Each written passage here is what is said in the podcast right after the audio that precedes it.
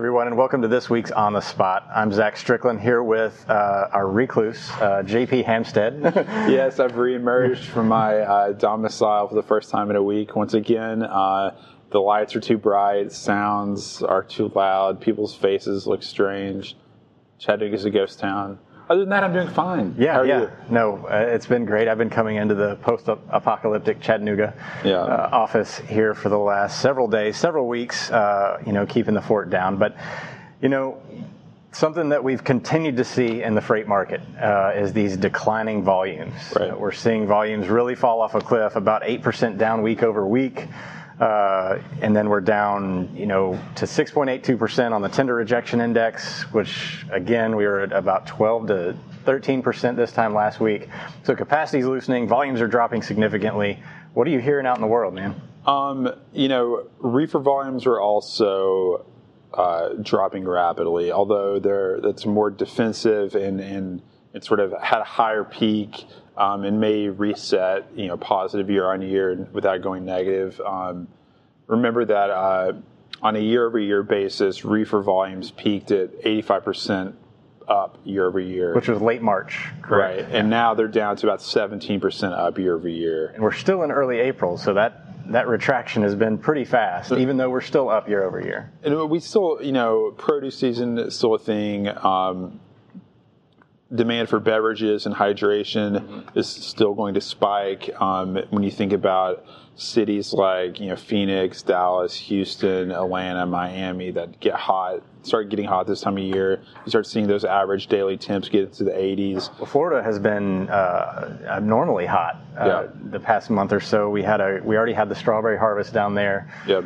Uh, but there's you know it's been extremely hot, but also extremely dry in Florida. So you know, produce season down there starts really going here in this next month or so. Yeah, so that that will you know prop up some kinds of food and beverage volumes and uh, and, and, refrigerated freight.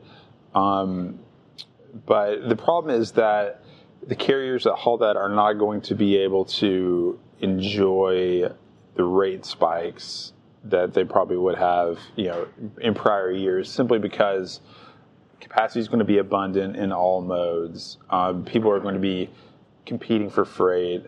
Um, we think that sort of a general loose capacity environment are, is going to mute.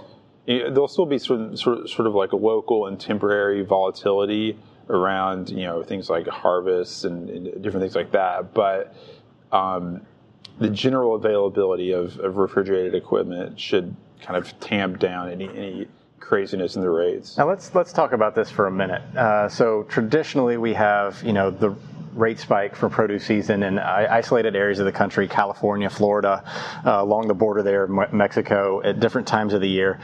And what we normally see is a pretty significant jump in rates, spot rates specifically. A lot of this freight moves on the spot market, not a lot of it's contracted because of the seasonality factor of it.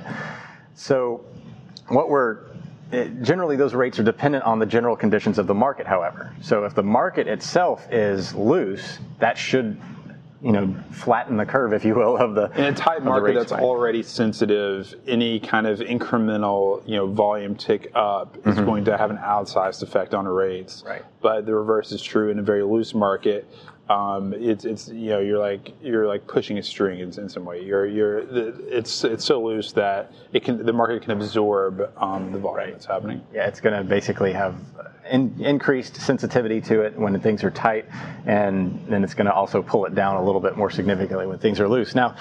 Something that I'm not clear of and not sure about is, you know, with volumes dropping on all this non-food and beverage uh, commodity, we haven't really seen this type of environment before where we see such a disproportionate amount of freight within a certain niche.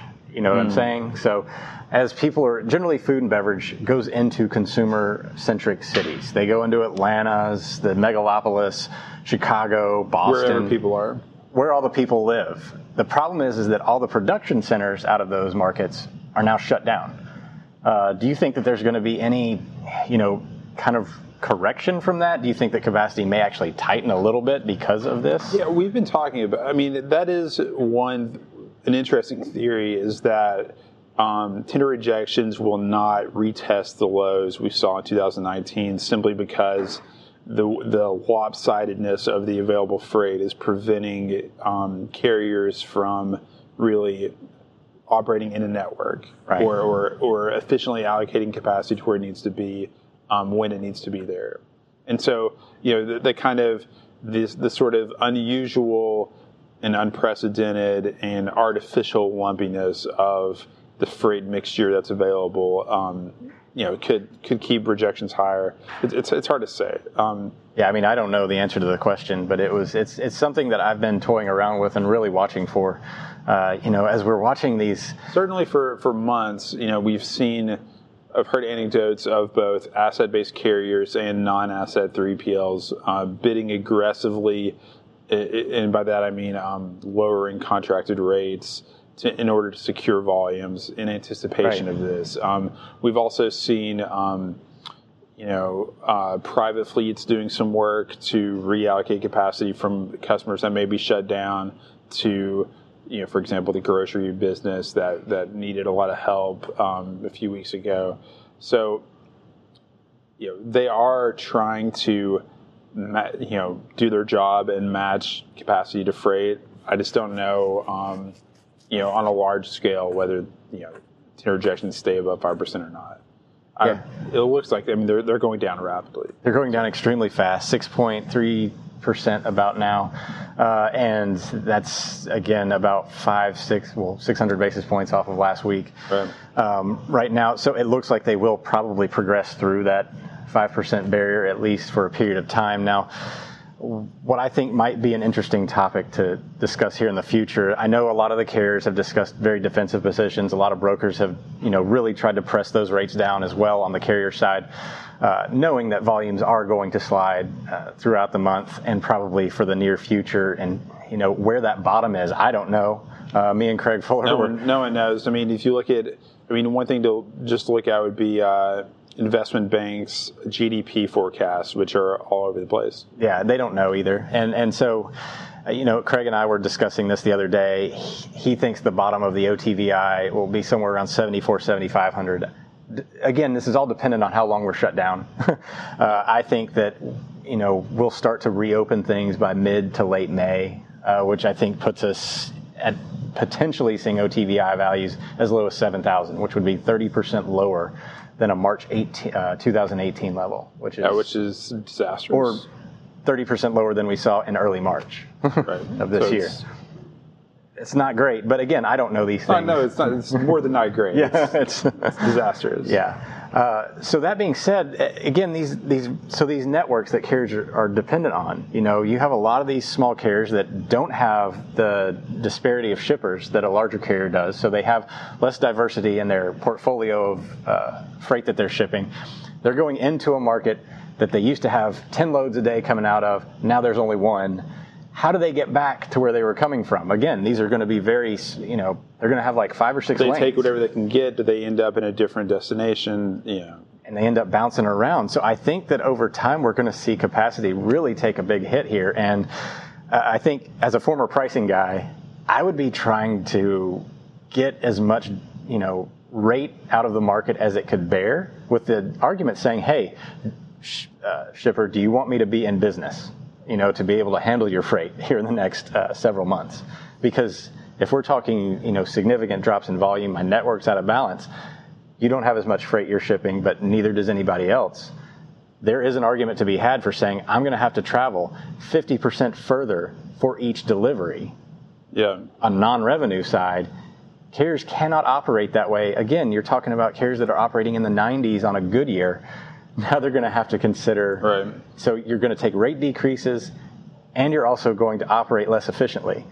At some point, eh, there's going to have to be a healthy balance. We're watching, you know, carriers, the oceanic carriers, uh, they're taking rate increases because they're managing capacity on their own. You know, they're they're obviously in an alliance. Uh, what are you seeing out there? We're Yeah, we're, honestly we're still seeing a lot of voided sailings uh, now. You know, from Europe to the East Coast as well as on the Trans-Pacific. So um, I think yesterday there was a big batch of voided sailings for the next five weeks um, coming from uh, coming from ports like Rotterdam and Antwerp and pretty much all the ports in the, in, the, in Europe to places like uh, New York, Savannah, Charleston. So, you know, that's starting to hit. Um, you know, I don't know when Europe turns back on. It, it, it, seems like they're a little bit further ahead of us than we are, maybe by a couple weeks. Right. Um, but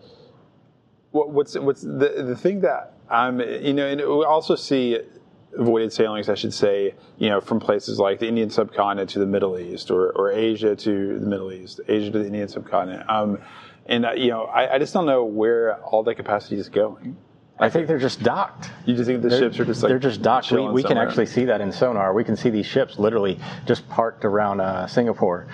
You know, a lot of them were trying to use this time to retrofit uh, for oh, the scrubbers. scrubbers and stuff uh, at least in the early phases of this. Uh, Before the yeah, manufacturing facilities of right. the scrubbers got shut down. And, and, now that we're seeing this demand side contraction on our end, you know, as the United States and other right. countries are shutting down and we're seeing cancellations of orders and stuff like that from the retail side throughout the summer. Uh, we have seen some import volumes go up a little bit, but I do find it fascinating that these maritime carriers control their capacity, and I think that's something that, you know, obviously there's less of them, and they have alliances, right. you know, that can control those rates a lot better than the domestic trucking market. But I do think that the the strategy is sound in the way that hey, if we don't want to have this 2009 type disastrous year where we're going to have to limit a lot of ongoing capacity. Again, this right. is actually you know beneficial to shippers in the future if they don't just drop their transportation spend all the way to the floor. I mean, I know they don't uh, think about it in that well, term. They're worried about their own revenues, and well. that makes total sense. Yeah. but in the long term, if we do see a significant capacity contra- contraction on the domestic carrier side, it's going to hurt the carriers. And then eventually, the shippers, it's right? going to hurt the shippers yeah. here in a year when, you know, say that the volumes start to pick back up. And again, we don't know what it looks like. Uh, you know, I personally think it'll be a pretty slow crawl back up.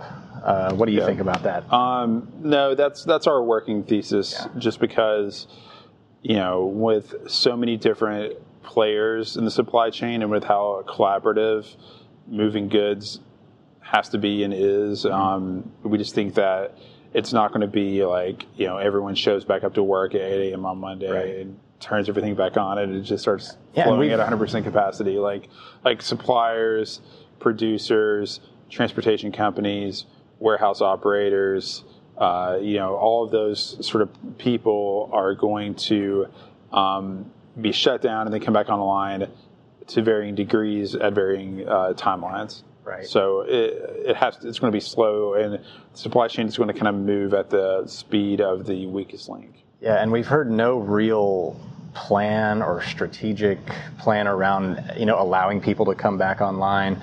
You know obviously a lot of people are working from home right now but the people that manufacture the goods uh, you know that, that work out in the world that actually produce the stuff that goes on trucks uh, they're largely at home, you know, furloughed, laid off, et cetera. Another 6.6 million people unemployed this week. Uh, right. So it, it's it's not going to. You just can't simply flip the switch and turn that back on with anything. No, there there were some some interesting data.